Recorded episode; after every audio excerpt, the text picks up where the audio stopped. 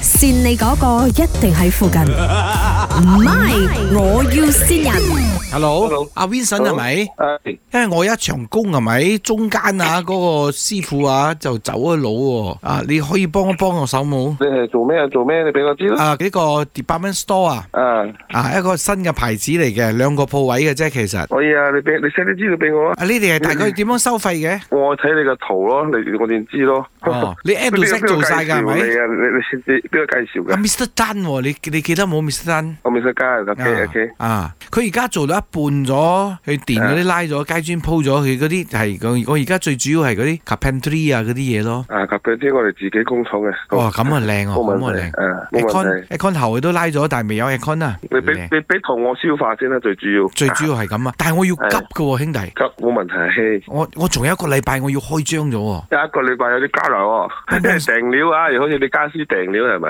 啊定，係嗰啲靚面啲啊，定係咩啊？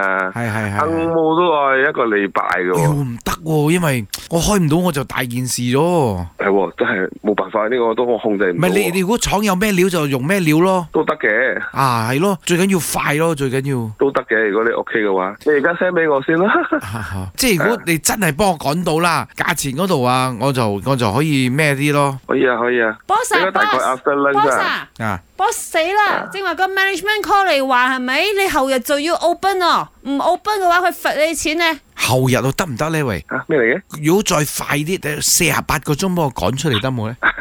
你有啲艱難啊，老細。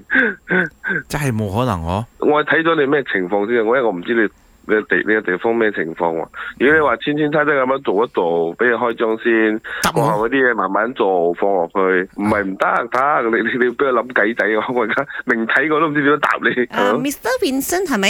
係聽講你好把炮嘅喎。冇啦。聽講啊，呢個城中啊，著名嗰啲啊，書啊，嗰啲好勁嘅店，全部都係你 renovate 嘅咧。誒，OK，啊聽講你啱啱過生日啦，又大一歲咯，又大個仔係啊咯，恭喜晒你啊！咁啊，你係大個仔俾人扇應該都冇咩問題啦，係咪冇咩問題。 ？Yeah，because 呢度係 my，善人。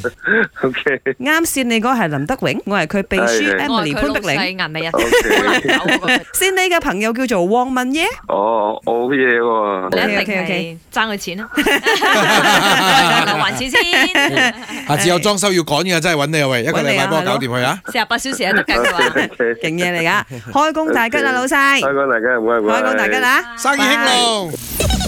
善你嗰個一定喺附近，唔係我要先人。